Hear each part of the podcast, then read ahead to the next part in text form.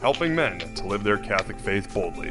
This is Men of Christ Radio on W S F I eighty-eight point five F M Catholic Radio. Powerful and inspiring conversations with Catholic speakers and leaders about your family, your parish, your nation, your world, and what you, as a man of Christ, can do about it. Well, hello again, everybody, and welcome to Men of Christ Radio. My name is Brian Farley, your humblest of hosts, and uh, very happy to be here. We've got, as always, an excellent show in store for you. We've got Doctor Mark Miravalle, who's a Mariologist out of uh, the Franciscan University of Steubenville, with much to tell us about uh, the appearances of Our Lady at Fatima and other Marian uh, teachings.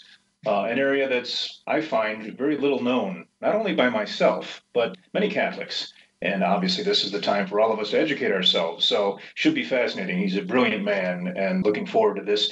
Before we get to Doctor Miravalle, however, I wanted to quickly tell you, mind you, that, of course, the twenty eighteen Men of Christ Conference is going to happen March tenth, twenty eighteen. It'll be our twelfth annual, and speakers are going to be uh, Tim Staples, Father Father Spitzer, Um, Father Robert Spitzer, Dave Durand, and Father Cliff Imoniger from the Archdiocese of Milwaukee. So it should be an excellent event. Um, lots of serious talk about serious issues, and I'll, I'll leave it at that for now. We're, more information coming, and if you want to find out a little bit more, you can go to w w w dot men of christ dot net. That would be our website. Uh, so there's information on there, and there's more to come. Also, depending on when you're listening to this, coming up October seventh, there's going to be a National Rosary Rally in Washington, D C, and this is kind of the culmination of the fifty-four day Rosary no- Novena for our nation that's been going on, you know, for the last fifty-four days or so. And uh, hopefully most of you are involved, or many of you. And if, if not, it's never too late. You just go to novena for our nation dot com and join in. Father Rick Heilman uh, does an excellent job sending out inspirational uh, quotes, scripture pieces, and uh, quotes from the saints, and kind of leading this whole novena. And it's a, it's a beautiful experience. It culminates on October seventh in Washington, D C. People are going to be meeting in the um, Upper Senate Park, Uh, which there's a map on the website. Again, novena for our nation dot com, and you can find out where to go. It's between noon and three on October seventh. There's going to be speakers there: Monsignor Charles Pope, Frank, uh, Father Frank Pavone, Father Rick Heilman, Sister Mary Bridget Callan, Doug Barry, Chuck Navo, and others. So it should be uh, an excellent experience. This whole novena is certainly well needed by our nation, and uh, it's uh, the second annual. They did it last year. It was a fantastic success. So please Uh, learn more about that. Again, novena for our nation dot com. Um, as always, I like to begin our program uh, with a consecration to our Blessed Mother, and it's particularly relevant for today's uh, program. So join me, if you will, in the name of the Father, and of the Son, and of the Holy Spirit. Amen. Mary, my Queen, my Mother, I give myself entirely to you, and to show my devotion to you, I consecrate to you this day my eyes, my ears, my mouth, my heart, my whole being without reserve. Wherefore, good Mother, as I am thine own, keep me and guard me as thy property and possession. All right, so we're ready to begin, and uh, we're going to take a quick break. We'll get back to the action uh, with Doctor Mark Miravalle on Men of Christ Radio right here on W S F I eighty-eight point five F M Catholic Radio. And a reminder, our program is brought to you by the very good folks at Catholic Financial Life. So God bless them, God bless you, and we'll be back right after this. The Holy Family Catholic Bookstore is blessed with the opportunity to participate with W S F I Catholic Radio in the new evangelization. Holy Family is your local resource for books, C Ds, and D V Ds from Catholic Answers, Ignatius Press, and all of the other fine publishers featured on Catholic Radio. Holy Family also has the area's largest selection of baptism, communion, and confirmation gifts. Holy Family Catholic Bookstore is located at ninety-two forty-nine Old Green Bay Road, Pleasant Prairie, Wisconsin. More information is available on Facebook. Hello, I'm Father James Kubicki, the U S Director of the Apostleship of Prayer, and I ask you to support Catholic Radio in your area, because Catholic Radio is the way that we can get the word out today. It's Catholic evangelization at its best, and I've heard conversion stories all over the place because of people who have tuned in as they're driving or in their homes, listening to Catholic Radio by accident, and the Lord touching their hearts through the message they heard. W S F I eighty-eight point five F M Catholic Radio is committed to bringing quality Catholic programs to our local community. We only can do that with your financial support. Take a moment now to donate online at W S F I radio dot org or mail your tax-deductible donation to W S F I eighty-eight point five F M Catholic Radio, P O. Box eight eighty-five, Libertyville, Illinois six zero zero four eight. That's W S F I eighty-eight point five F M Catholic Radio, P O. Box eight eighty-five, Libertyville, Illinois six zero zero four eight. Donations of any amount are greatly appreciated. Want an example of a false sense of security? How about relying on the life insurance you get through work to pay for all of your final expenses? Do you have plans to retire someday? Or do you plan on working for that company for the rest of your life? The fact is, you may lose your life insurance when you leave a company. I'm Matt Tomlinson from Catholic Financial Life, and I invite you to share your hopes and dreams with me. To discuss your options for protecting your family, call me at eight four seven, five four eight, M A T. That's eight four seven, five four eight, six two eight eight. Products and services not available in all states.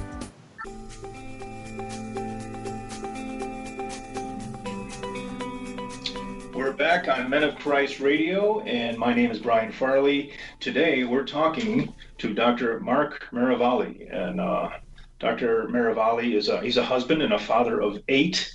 Uh, he's a permanent deacon. He's a professor of, of theology and Mariology at the Franciscan University of Steubenville since nineteen eighty-six. Uh, he's also president of the international Catholic movement Vox Populi Mary. I'm gonna I'm gonna butcher this, so we'll just call it the Voice of the People for Mary Mediatrix. Uh, the English is easier than the, the Latin, I assume. But uh, uh, Mark uh, Miravalle, Doctor Mark Miravalle, thank you very much for joining us on Men of Christ Radio. My pleasure, Brian. It's great to be with you. Thank you. Thank you. Now, uh, a very basic question to start with. Many Catholics, including myself, are, are sadly lacking in a lot of this. Uh, I'm sure you know this, but uh, Mariology. You're a Mariologist. Can you, as quickly and concisely as possible, what is Mariology? What is a Mariologist?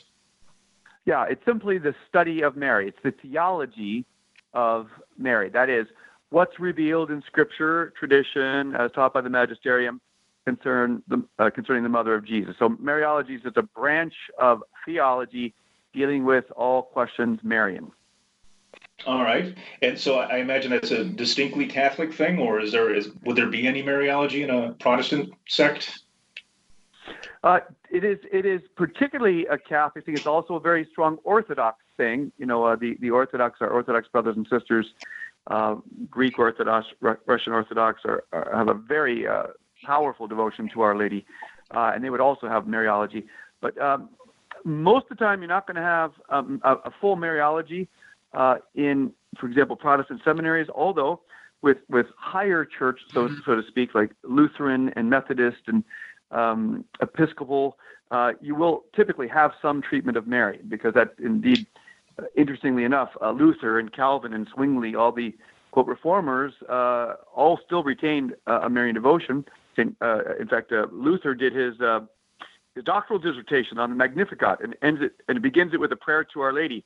So uh, wow. Some of those who follow the tradition of the Protestant reformers do recognize the role of Mary, uh, at, at least in a in a fundamental way. But more typically, that would be uniquely Catholic and, and Orthodox. Interesting. I did not know that about Luther. That's uh, you, you wouldn't think so, but that's it's good to know. Yeah, yeah. Well, you know, it's rather remarkable because, you know, the the, the complaint of, of Luther often was when people broke off from him. Uh, but uh, but but you know, you when you start that process, you can't be too surprised that your disciples are going to follow the process. But um, right. In fact, Luther defends um, Mary as Mother of God and defends her intercession, and even defends aspects uh, of of her um, other prerogatives like her Assumption and things. So. Um, yeah, to, it, if you really wanted to follow Luther, you'd be much more Marian than than, than many of our uh, Protestant brothers and sisters uh, would, would hold today. Wow. Well, that's actually fascinating and kind of like a whole different show. I'd love to go off on that, but uh, I did not know that. That's uh, very interesting. But anyway, I, what um, what we want to talk about today primarily is Fatima. October thirteenth this year is the one hundredth anniversary of the miracle of the sun at Fatima. And uh, throughout this, uh, since May uh, specifically, we've been uh, observing the one hundredth anniversary of the apparitions of Our Lady at Fatima in nineteen seventeen, of course. Um, so. We'll get into some of the substance of what, what happened there uh, soon. But again, this is an area where I, I'm fairly lacking. I've done considerable research uh, coming up to this interview, but uh, can you give us kind of an overview of the timeline of just what happened at Fatima? Sure. Christians in nineteen seventeen. That's the third year of World War One. Uh, you have the Pope in Rome, uh, Pope Benedict the, the fifteenth, uh, begging Our Lady as the Mediatrix of all graces to intercede to end for to end this war. Uh, and uh, within uh, nine days, Our Lady begins appearing at Fatima. Now, the Fatima apparitions take place uh, in a small hamlet in Portugal. Uh, it's rather typical that Our Lady chooses um, bright but innocent, sometimes less educated visionaries, so that everything they convey is really from Our Lady and not their own addition. Uh, it's interesting, uh, Brian, that there's never been a clear case of Our Lady appearing to a theology professor. Uh, because we would gum everything up. We, we'd, we'd add Augustine and Thomas and Bonaventure. You'd never get her words. You'd only get ours. So safeguard things like that. Uh, she appears to simple but bright uh, visionaries. And these three children, uh, Lucia, Jacinta, and Francisco, ages uh, ten, eight, and seven, uh, receive these messages. Our Lady asks to come on six successive uh, thirteenths of the month, Uh, save for the for the fifth month in August, when actually the mayor uh, and local uh, officials who were uh, part of the masonry of the time actually abducted the children and took them off, and, and that apparition happens on the nineteenth. But fundamentally, uh, on October thirteenth, uh, you have a solar miracle, which is witnessed by seventy thousand people, including documented by newspaper reporters from, at that time, the Masonic-run Uh, daily newspaper out of Lisbon, and they reported the story and lost their jobs for doing it, but they had to testify wow. to what they saw, which was this miracle of the sun, the sun dancing in the sky, so to speak, uh, different colors coming off the sun, and then sun racing to the earth, causing the people to lie prostrate. And even though it had been raining all through the morning, uh, when the sun returned to its place and the people arose, uh, everything was dry. Their clothes were dry, the ground was dry. So it was both a visual and some type of uh, actual physical miracle that happened on that great day of October thirteenth, uh, nineteen seventeen. And that, that kind of crowns the whole message, Brian, of Fatima, which is daily rosary, uh, offering reparation to the Immaculate Heart of Mary, uh, the first Saturday devotions, which we can talk about a little bit later, um, and trying to make of everything we can a sacrifice, both to uh, amend uh God uh, for, for the offenses of humanity, to offer reparation, and also for the conversion of sinners. So one is one direction is is, is vertical, if you will. It's it's to offer our sacrifice to God uh, in reparation for sin uh, and to Our Lady. And then the second is horizontal, that, that we're praying and offering for each other for the salvation uh, and, and conversion of sinners and salvation of souls. So that's that's a, in a nutshell, that the heart of the Fatima message. And that, uh, as you said, that the miracle of the sun was witnessed by uh, you know seventy thousand people, documented in newspapers. Um, really a fascinating event. I mean, I, I can't even imagine what that must have been like uh, to see. Obviously, many thought the world was ending. Um, uh, that's. Uh, yep. I, I, are there, go ahead. I'm sorry. I was going to say they, they did indeed. In fact, uh, some people started saying their confessions out loud as the sun was approaching. It made it a little bit more embarrassing when the sun went back to its place and uh, everyone knew everyone's confession. But that was just a, a secondary element to the fact that here Our Lady was was manifesting clear, documentable, empirical evidence that what she was saying was true. These events were true and had a huge impact on the world. Uh, and, and, and, of course, to say, you know, it, it's all about the message, right? It, it, it's all all the miracle. I'd encourage us to live the message, right? Uh, and the message is is is eminently a message of the importance of the daily rosary, offering reparation to the Immaculate Heart of Mary uh, in light of the, the many many children that reject her throughout the world, um, and also uh, the call for the consecration of the world, uh, specifically Russia, to Mary's Immaculate Heart, which was uh, fulfilled by Saint John Paul the Second on, on March twenty-fifth of nineteen eighty-four. Uh, but as, as, as, if I can say, as, as Pope Benedict the sixteenth Emeritus said, and Pope Francis more recently, the message of Fatima is more relevant today uh, than it's ever been. Uh, the message of Fatima is, is not over because we are not yet at an era of peace. So that's pretty obvious by, by checking the headlines. Uh, and so the need to continue to, to live Fatima today is is, is quintessential uh, because uh, there is a promise of peace. Our Lady will say on, on July thirteenth, in the end, my Immaculate Heart will triumph and a period of peace will be granted to the world. Uh, there's the promise of peace, but there's not yet the attaining of that promise because we, we still have rosaries to pray. We still have First Saturdays of Reparation to offer. We still have the, the message of Fatima to live. So it's it's eminently relevant to to the church and the world today. Absolutely. And uh, I, I like that it's a, an, an action, a call to action in a lot of ways. And now um, we hear a lot about the, the secrets of Fatima. Um, so can you, you tell us what, what those are and, and what, what that's all about? Yeah, well, they're actually secret, Brian. I really shouldn't say them on the air. I'm sorry. I'm, so. I'm just kidding. Okay, so the secrets of Fatima, sorry. Uh, the secrets of Fatima uh, come on July thirteenth, nineteen seventeen, to the three children. And the first secret uh, deals with the vision of hell. The, the children literally see hell, and they see uh, people and, and, and images in animal-like form that are in a conflagration of fire.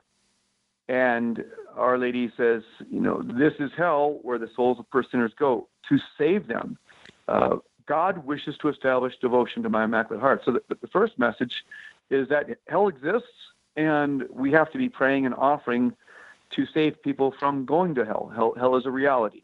So that's number one. Number two, uh, there is the uh, prophecy uh, regarding uh, that which is to come, uh, w- which includes um, a number of events. Uh, there was the prophecy of the Holy Father having much to suffer, various nations being annihilated, um, a second world war that would come Uh, if man, if humanity did not convert, um, and and even indications of when this would happen. It would happen under the pontificate of Pius the eleventh. Uh, now that's fascinating because Our Lady's also prophesying the name of the next pope. I mean, this was happening during the pontificate of Benedict the fifteenth, uh, and she even said there would be a light that would illuminate the sky uh, when uh, we were on the eve of the Second World War, and that in fact happened in January of nineteen thirty-eight. As, uh, as the Nazis invaded uh, Austria and then soon after Poland, uh, all of Europe was illuminated by, by, by a great, by a great uh, illumination of the sky. Uh, it lasted for several hours. And then um, even the reference of the various nations being annihilated, many Fatima scholars say, well, that has not yet happened. Uh, we've had uh, the changing of borders, but we've not had the annihilation of nations. So all of that comes with the call for The, uh, the the consecration of Russia to the Immaculate Heart of Mary. Now, the third secret was was given on July thirteenth, but it was not released until June of the year two thousand. And this was at the bequest of Saint John Paul the Second. And in that secret, there is a reference to a bishop dressed in white who Sister Lucia identified as the person of John Paul the Second, uh, that he was uh, mounting a hill, Uh, and that he was martyred in the process, and that many other uh, cardinals and bishops and, and priests and religious and, and lay faithful were martyred as well, and angels took that blood and sprinkled it uh, beyond the, the, the image there and sprinkled it for the uh, future of the church, which is always, you know, the blood of the martyrs is the seed of the church. So it's a powerful uh, secret, um, but again, with, with commentaries by people like Pope Benedict, Uh, this has not yet taken place. This is not fulfilled. Uh, there's still the Fatima reference to, to, to go forward. So these are the three, you know, secrets of Fatima, but it's all encouraging us to live the heart of the Fatima message, which which is revealed uh, in nineteen seventeen. Now, I, I had heard that the uh, third secret was actually a prophecy of the assassination attempt on John Paul the Second. That's not the case? Well, this is this is fascinating, Brian, because when the secret was released, Cardinal Ratzinger stated that there's no official interpretation of the third secret. Um, there's there's no Vatican interpretation that is that is to be maintained on a doctrinal level. Uh, some would say, surely the assassination attempt on John Paul the Second had something to do with this, and uh, indeed, you know, the Holy Father is has this attempt. And, and indeed, there's also the sense that the Holy Father's um, uh, prayers and, and the prayers for him and the intercession of Our Lady saved the Holy Father from dying.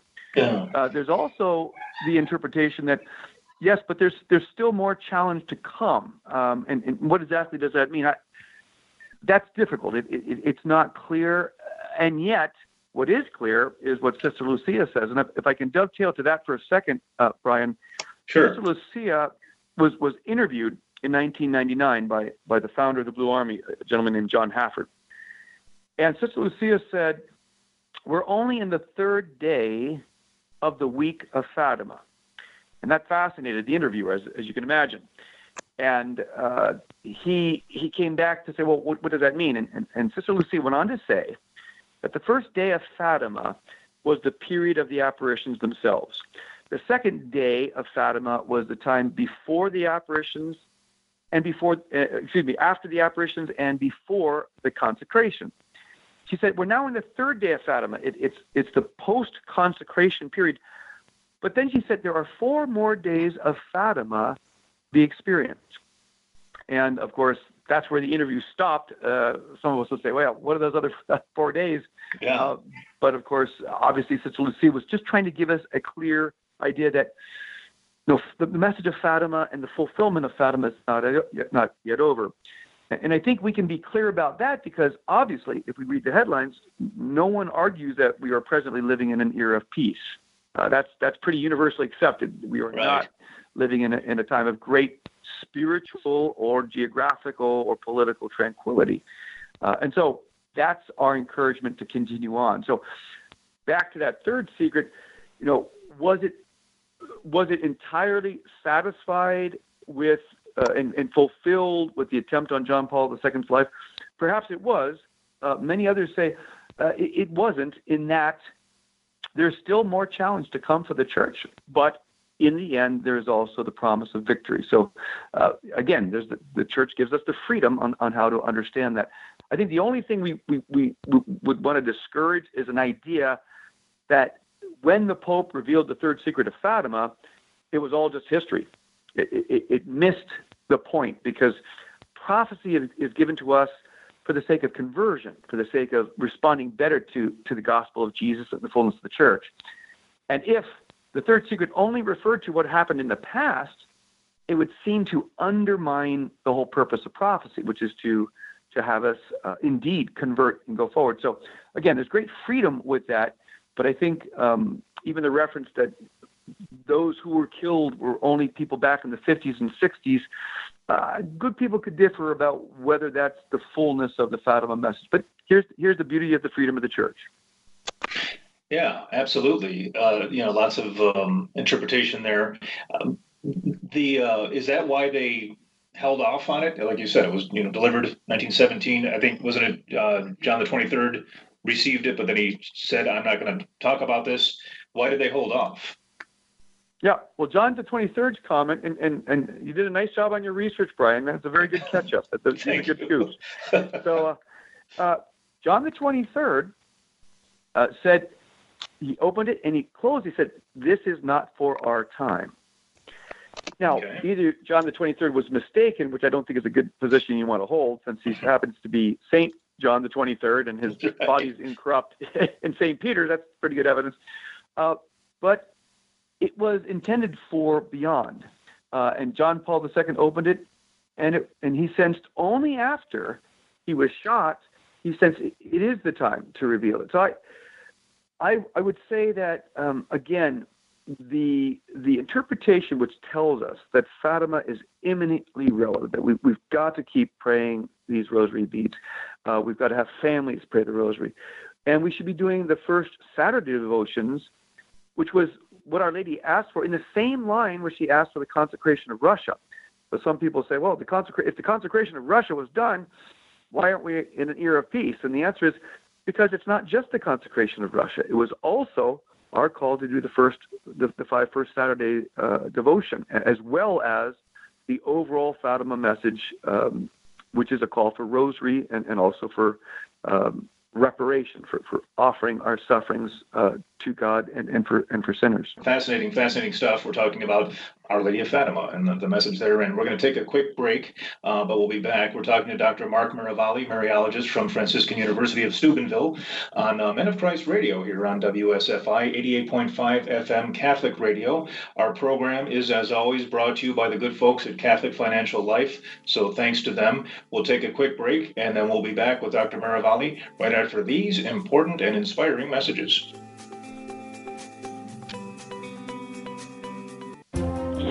Did you know that you can listen to W S F I eighty-eight point five F M Catholic Radio from anywhere in the world? Our live internet stream is available at W S F I radio dot org. Just click on Listen Live. We also stream on the TuneIn mobile app for your smartphone or tablet. For iPhone and iPad users, visit the App Store, download the TuneIn app, sign up for a free account, and then search for W S F I. Click Follow to add us to your profile. For Android users, visit the Google Play Store, download the TuneIn app, sign up for a free account, and then search for W S F I. Click Follow to add us to your profile. Need help? Call us at two two four, two zero six, eight four five five. That's two two four, two zero six, eight four five five. What kind of shape is your soul in? I'm inviting you to consider making a weekend of spiritual exercise.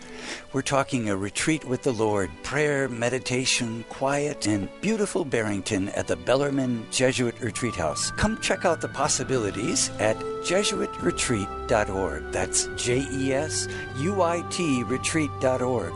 Come to the quiet so the quiet can come to you.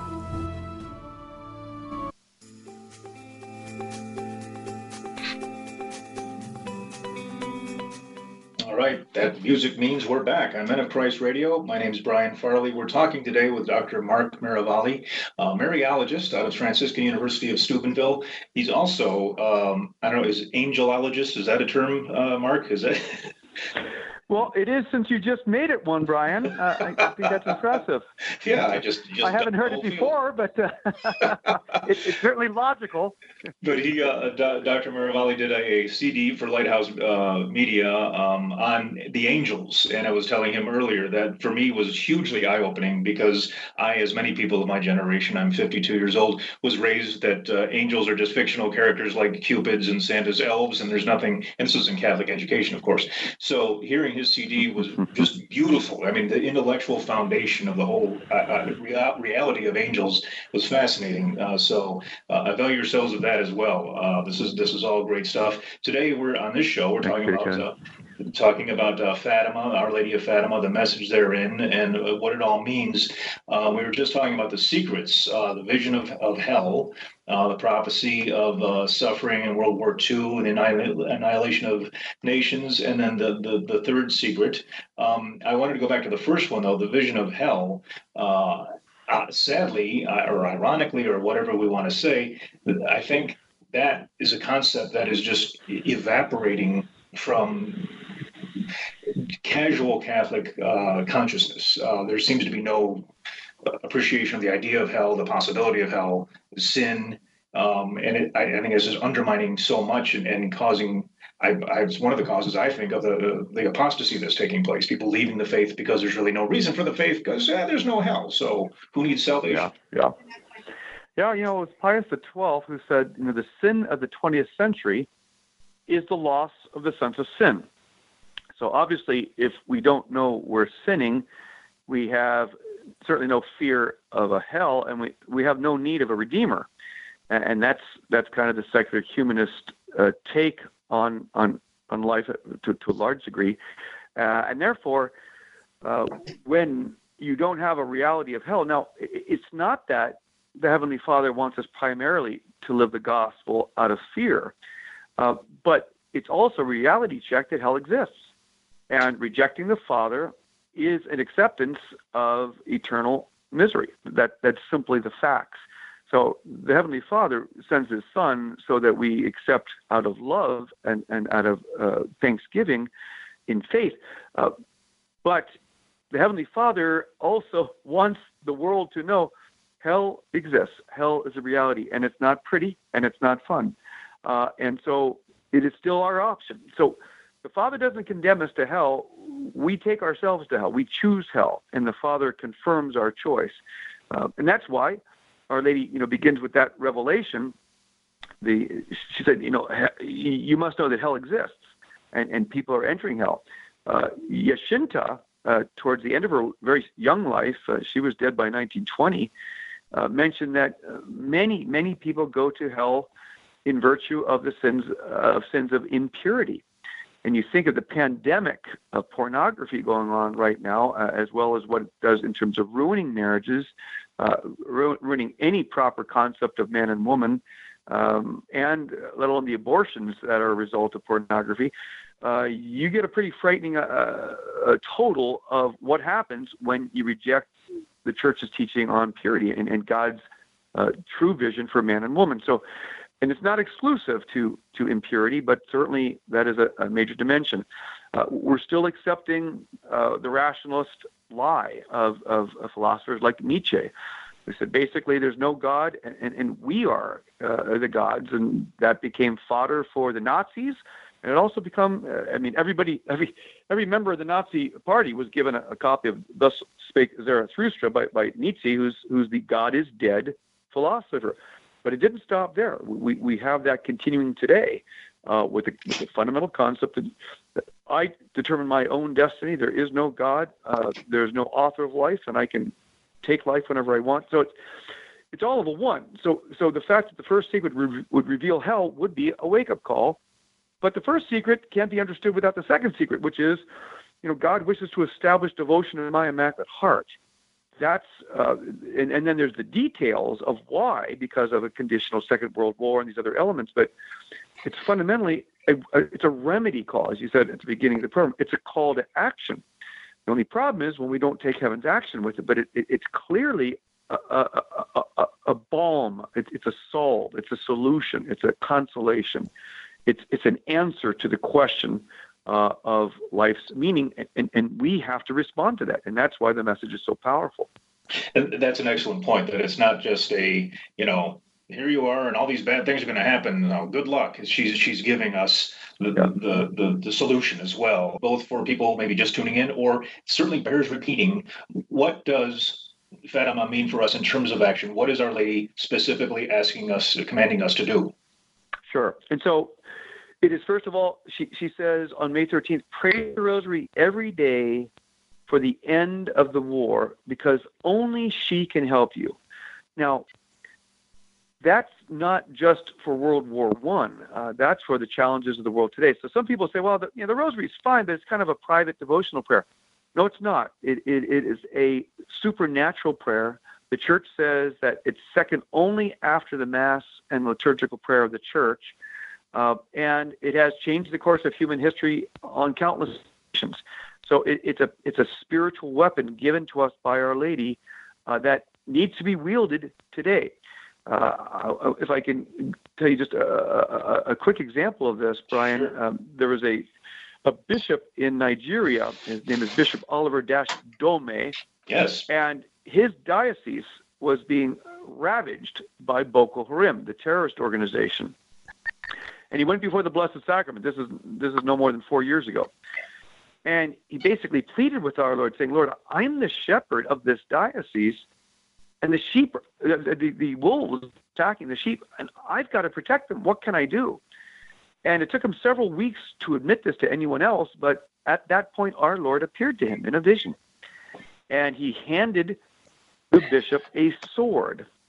And as the bishop grasped the sword, the sword turned into a rosary. And three times our Lord said to the bishop, Boko Haram gone. And now, now I'm paraphrasing, but I, it's, a, it's an accurate paraphrase because I spoke with the bishop in Amsterdam last year and, and, and paraphrased it in front of him, and he granted that that was a, an accurate paraphrase. Um, and I've spoken to the bishop within the last six months, and he said, after two years of their diocese storming heaven with the rosary, uh, Boko Haram is almost completely eliminated from the They went from one hundred twenty thousand Catholics, Brian, down to forty thousand Catholics. fifty wow. parishes and, and church structures burnt. And now uh, Boko Haram has almost entirely been been uh, been chased out of the area uh, by the power of the rosary. So it's it's it's the real deal. That's, and we've got to be praying this rosary. And that's, that's, that's I say, Fatima action step number one is, is that daily rosary. I just want to inter- interrupt you for a second because, and it's so good to hear about uh, the, the um, um, Bishop Dime uh, is the, the developments in his territory. He actually was the very first guest on this radio program, um, Men of Christ Radio, we, because we had him at the Men of Christ conference in twenty fifteen sixteen, shortly after his vision. And um, I had the honor of, of meeting him, and it was just a, a, an extraordinarily wonderful, humble, kind man, saintly man, and just it was it was so uh, inspiring to have him here and then to tell his story, and uh, and Father Gideon, his assistant, and I'm I'm so glad because I haven't heard much about what's happened in his uh, diocese in the last few months. So I'm glad to hear uh, it's things are turning around. And yes, I know his devotion to Mary and, and the Rosary was just beautiful, and uh, all of his uh, yeah, yeah. people in his diocese. So, but I, I love hearing that story again, and thank you for sharing that. And I'm glad that you met him and that you shared that as well. In, in this context, especially, that's really powerful. So, okay. Yeah, so it, it, it, it, so that, that would be the first uh, action step. And, and then, and then secondly, this actually was, was given uh, during the nineteen sixteen angelic apparitions. So before the seven, excuse me, the six major Fatima apparitions that happened in nineteen seventeen, the angel uh, Gabriel, excuse me, the angel Michael uh, appears, who's the guardian angel of Portugal. Uh, appears to the children on three occasions, two in, in nineteen sixteen and, and once in, in, in the in spring of nineteen seventeen. And during those apparitions, Sister Lucia, well, at that time, Lucia, the, the child Lucia, says, "How are we to make sacrifices?" And Saint Michael responds, "Make of everything you can a sacrifice and offer it to the Most High God. He is much offended and also in reparation and for the conversion of sinners." So, Brian, I think that's Fatima call number two, and that is, it, it's simply called reparation. But, you know, you'd have to say, when was the last time you heard a teaching or preaching on reparation? It's almost gone out of our focus, but it, it, it simply cannot. It's so essential uh, to the faith and to really living uh, the, the Marian message to the modern world today. So, so what is reparation? Reparation is where God has given us an ability by offering our prayers and our sacrifices, united with those of Jesus, the Redeemer, and Mary, the co-redemptrix, to be able to release grace. And that, that release of grace leads both to the consoling of the heart of God, which is a, which is a fascinating uh, prospect, that we yeah. can actually console our God. Yeah. It, it's an honor beyond words that, that we can bring a type of consolation to the heart of Jesus in, in, in midst of all the people that reject his love. And specifically at Fatima, it was, it was the child Jesus who pointed to the heart of Mary. Now this happens on December tenth of nineteen twenty-five, uh, when there's the revelation of the five first Saturdays. But Jesus says, "Look at my mother's heart, which is inflicted by, uh, by the, uh, the, the offenses of ungrateful men at every moment. You, at least, try to console her heart by doing the following." And then what does Jesus do? He gives a promise of salvation through Our Lady, that anyone who does these five first Saturdays, uh, these, these various acts, will receive the graces necessary for salvation. Now, how can Mary give us that? Because she's the mediatrix of all graces. This has been church doctrine for three centuries. So, but the point is, Jesus is asking us to give reparation to Mary's heart. Why? Because out of seven billion people alive today, only a fraction have accepted her love as a mother. Only a fraction have accepted the gift that Jesus gave to us from Calvary when he said, "Behold your mother." Sadly, much of the world has said, "No, thank you. I don't need a mother," or "I don't even know who you are. I can't accept your mother." And this is why the heart of Mary suffers, is because she is a loving mother rejected by many of her children. So it's at Jesus' direction that we are first called to offer reparation to the Immaculate Heart of Mary. Uh, and that's what I'd say is call to action number two uh, at Fatima, the call to offer reparation both because of the sense of humanity, but also specific to Mary's heart. And if I can say, Brian, just briefly, what those four conditions were, the, the four requests for these five First Saturdays, I, I think it may, may you know, round out the understanding of what Our Lady's calling for. Uh, and that is, number one, that on five consecutive First Saturdays, we would receive Holy Communion. Number two, we'd receive the Sacrament of Reconciliation. Number three, we would say five decades of the Rosary. And number four, we would keep her company for fifteen minutes while meditating on one or, or any of the twenty of the mysteries of the Rosary. But that we would do that with the intention of making reparation to her Immaculate Heart.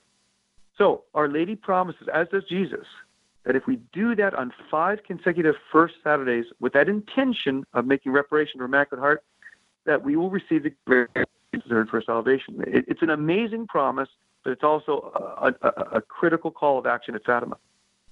Absolutely. And I'll dare say one that you don't hear much uh, about because, uh, again, in my experience, I had never heard that till probably I got involved with Men of Christ really uh, five years ago or so. Um, but the rather rather important um, uh, possibility there. So I... Um, That's powerful. All right. Well, um, let me it, it, go ahead.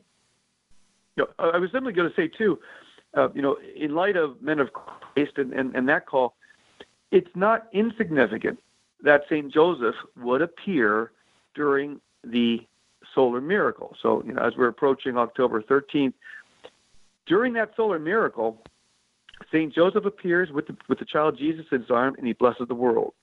The next image is Our Lady appears as the co-redemptrix, as Our Lady of Sorrows. And, and again, just for the clarity for our listeners, co never means equal. Of course, Mary's not equal to Jesus. That would be blasphemy and heresy. Co means with. And that the reason Saint John Paul the Second calls Mary the co-redemptrix is that Mary was with Jesus in his work of redemption, even unto, the, even unto Calvary, at the foot of the cross. So it's, it's fascinating that Mary would appear as the co-redemptrix at Fatima, too. So on both of those counts, it's saying something important to us, Brian. And, and the thing about Saint Joseph is Saint Joseph is a critical part of the triumph of the Immaculate Heart of Mary. And it's it's so quintessentially important that men, that Christian men, will see and receive Saint Joseph as their model, uh, as their spiritual father. Not, not exclusive to men, of course, but in a special way, in this age of fatherlessness, in this age of Of, uh, of a lack of clarity of, of a father as, as head of the family, uh, and really uh, the call of fathers to be holy. Uh, we've got to return to Saint Joseph in a powerful way, and I think that's part of why he appears at Fatima, to remind us of his role in the triumph of the Immaculate Heart uh, and, and, and the need of Saint Joseph uh, for, for, for, for men and for family life as well. Absolutely. Uh, powerful stuff. And Saint Joseph, yeah, is a patron of Men of Christ and, uh, yeah, a huge role model for all men. Let's take a quick break on Men of Christ Radio, and then we'll uh, come back with Doctor Mark Miravalle uh, after these messages.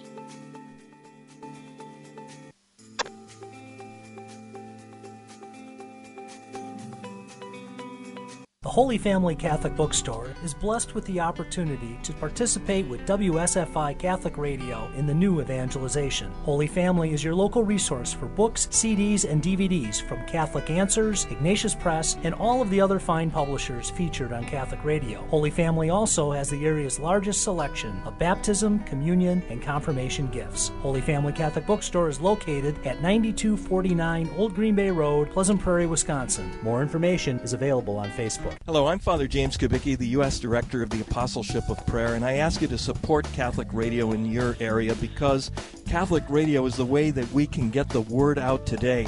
It's Catholic evangelization at its best, and I've heard conversion stories all over the place because of people who have tuned in as they're driving or in their homes, listening to Catholic Radio by accident, and the Lord touching their hearts through the message they heard. W S F I eighty-eight point five F M Catholic Radio is committed to bringing quality Catholic programs to our local community. We only can do that with your financial support. Take a moment now to donate online at W S F I radio dot org or mail your tax-deductible donation to W S F I eighty-eight point five F M Catholic Radio, P O. Box eight eighty-five, Libertyville, Illinois six zero zero four eight. That's W S F I eighty-eight point five F M Catholic Radio, P O. Box eight eighty-five, Libertyville, Illinois six zero zero four eight. Donations of any amount are greatly appreciated. Want an example of a false sense of security? How about relying on the life insurance you get through work to pay for all of your final expenses? Do you have plans to retire someday? Or do you plan on working for that company for the rest of your life? The fact is, you may lose your life insurance when you leave a company. I'm Matt Tomlinson from Catholic Financial Life, and I invite you to share your hopes and dreams with me. To discuss your options for protecting your family, call me at eight four seven, five four eight, M A T. That's eight four seven, five four eight, six two eight eight. Products and services not available in all states.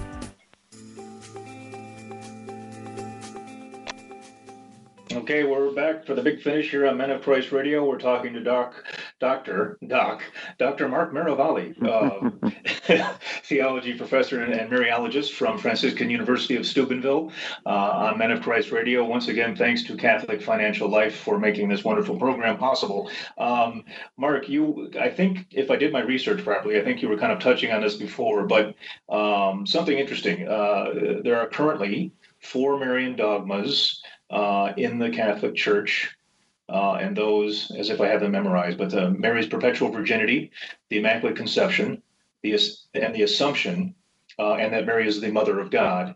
So you write and advocate for a fifth Marian dogma to be promulgated, instituted. Uh, what is that Marian dogma, and why is that important? Yeah, it's great, and, and you get all the more uh, cyber credits for your for your Mariological research, uh, Brian. Well, well done here again. So, this is great. Uh, yeah, yeah. Distance education. You're getting degrees right and left just in one program. So, uh, yeah, exactly. Uh, so, as as you said, so historically, you know, we start with the Mother of God in four thirty-one, that Mary's the, the Mother of God, the Son made man, and then in six forty-nine, the declaration that Mary's virginal before, during, and after the birth of Jesus. In eighteen fifty-four, she's the Immaculate Conception, declared as such by Pius the ninth. And in nineteen fifty, uh, she is her, her Assumption, body and soul to heaven, is declared by Pius the twelfth. Now, what's fascinating about those four dogmas, those four absolute truths about Our Lady, is none of them deal specifically with Mary's relationship with you or with me or with any of our listeners or with all humanity. And so there is a fifth doctrine in the Church, which is not yet dogma, but has been taught by the papal magisterium for the last seven centuries, and that is that Mary is the spiritual mother of all humanity. And so almost, well, a little over one hundred years ago, back in nineteen fifteen, a, a cardinal from Belgium, Cardinal Mercier, started a movement saying, let's encourage the Pope to make this fifth definition about Mary's relationship with us. And in doing so, surely great and historic graces will be given to the Church. Why? For two reasons. Uh, every time there's been a Marian dogma in history, there's been a huge influx of graces for the Church and the world. That's kind of documentable.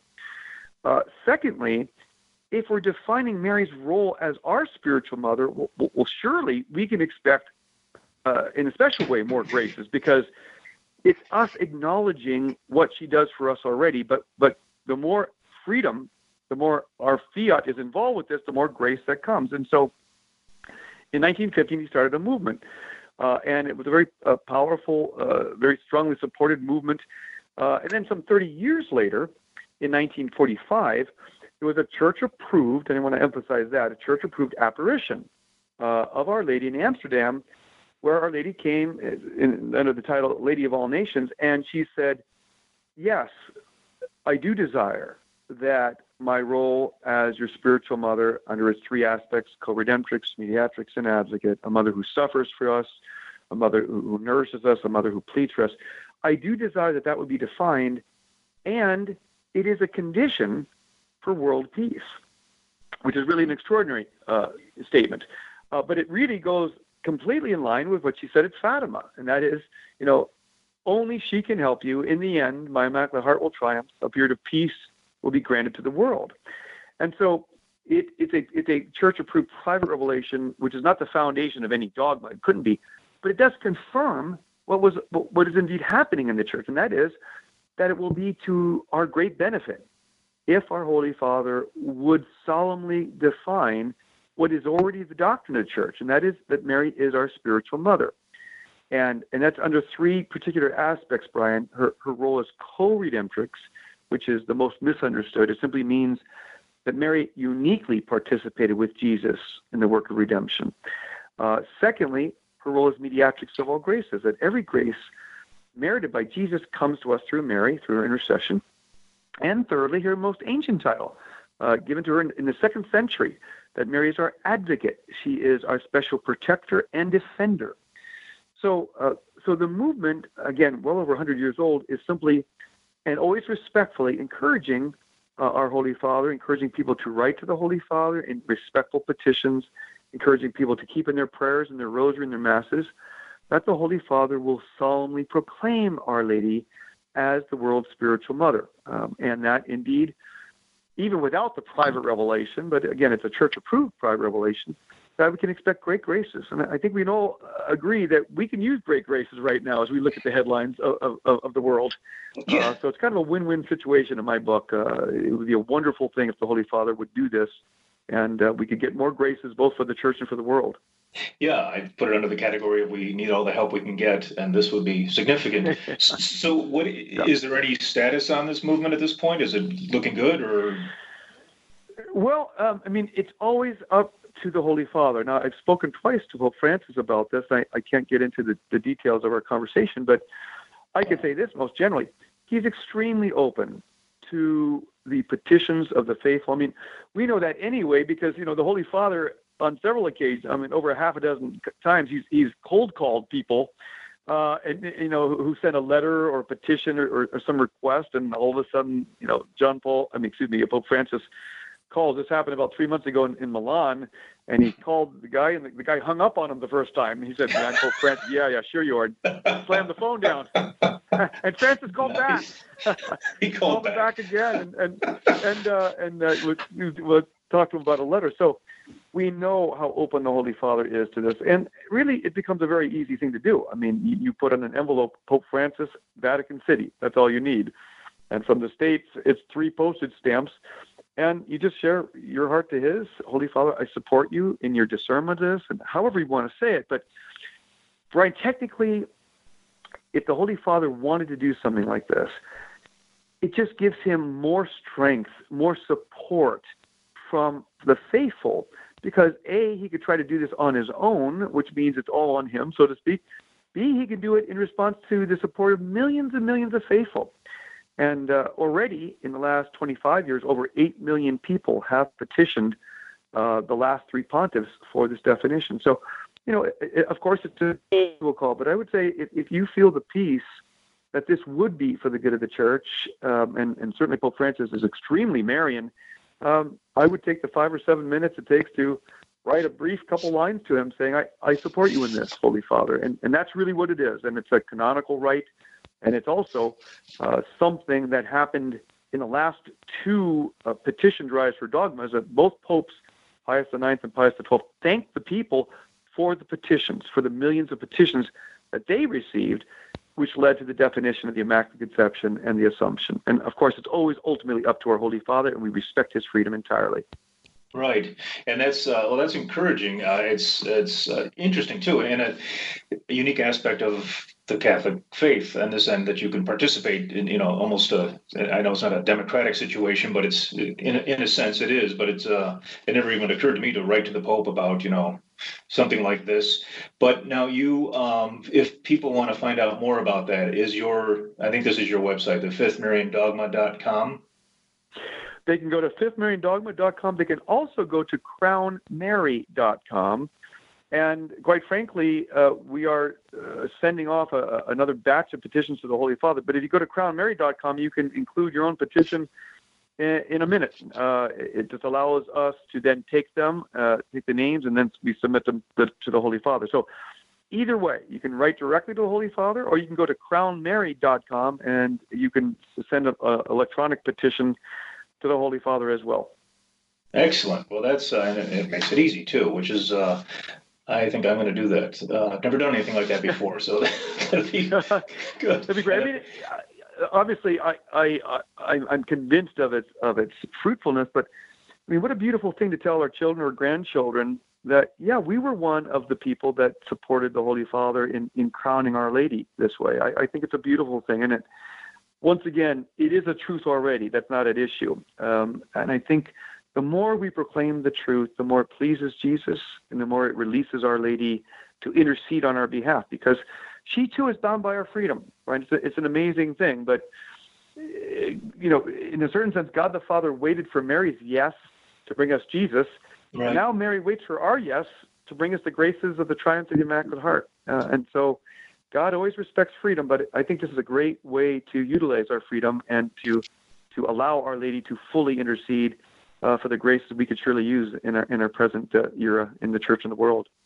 And that, that whole dynamic is one of the, I think, most beautiful aspects of Fatima and really the whole Marian story is this whole God and human cooperation. You know, God does not just no. dictate. He wants us to cooperate of our own free will, and she's the best example of, of how to do that right. Um, and now yeah, she's yeah. inviting us and encouraging us and showing us how to do the same thing, which is uh, really very beautiful and powerful. Yeah, it, it is. I mean, Augustine put it well. He said, God can, God creates us without us, but he can't save us without us. Uh, and, and that's what this is about. This is us not only for our own salvation, but for the salvation of humanity, uh, and, and letting Our Lady bring us the graces we need. But God the Father will never violate our freedom. That's his, his, his ultimate gift to us. Uh, but it's a great way to use our freedom, both for graces for our, our marriages and our families, and, and for the world itself. Amen. Well, that is, that's beautifully said, and uh, an excellent conversation here, uh, Doctor Miravalle. I'd like to go on and on and on, but of course, we're coming to the end of the program. So I, I just will take the remaining time to say thank you so very much for taking time out of your busy uh, academic schedule to uh, talk with us here and, sh- and share your expertise. Um, I know you do a lot of talks, and you've got C Ds out there, so folks, look for them. Doctor Mark Miravalle, uh, Mariologist, Angelologist, as I just uh, declared him. but uh, really do appreciate it, and uh, and God bless you and all that you're doing, and and the, the great Franciscan University of Steubenville. We had the honor of meeting Doctor Hahn at our last Men of Christ conference, and he was a delightful man. Really, I was surprised at what a wonderful guy he was. So. Yes, he really is, and, and and thank God for all the good work that the uh, the Men of Christ do, and uh, may Saint Joseph continue to guide you and and, and all the men in, in your endeavors to live holy lives and, and, and domestic lives in, in dedication and at the heart of the Church.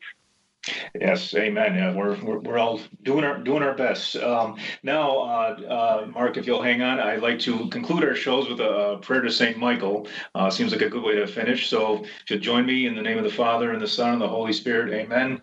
Saint Michael, the Archangel, defend us in battle. Be our protection against the wickedness and snares of the devil. May God rebuke him, we humbly pray. And do thou, O Prince of the heavenly hosts, by the power of God, cast into hell Satan and all the evil spirits who prowl about the world seeking the ruin of souls. Amen. All right. Well, that will uh, that'll do it for this episode of Men of Christ. Again, Doctor Mar- Miravalle, thank you so much, and uh, God bless you and your family, and all of our listeners. God bless you. We'll be back on Men of Christ Radio very soon, so keep listening at W S F I eighty-eight point five F M Catholic Radio. Bye bye, everybody. You've been listening to Men of Christ Radio on W S F I eighty-eight point five F M Catholic Radio. For more information on this or any other radio program, visit W S F I radio dot org or email info at W S F I radio dot org. To learn more about the Men of Christ, visit men of christ dot net. Want an example of a false sense of security? How about relying on the life insurance you get through work to pay for all of your final expenses? Do you have plans to retire someday? Or do you plan on working for that company for the rest of your life? The fact is, you may lose your life insurance when you leave a company. I'm Matt Tomlinson from Catholic Financial Life, and I invite you to share your hopes and dreams with me. To discuss your options for protecting your family, call me at eight four seven, five four eight, M A T. That's eight four seven, five four eight, six two eight eight. Products and services not available in all states.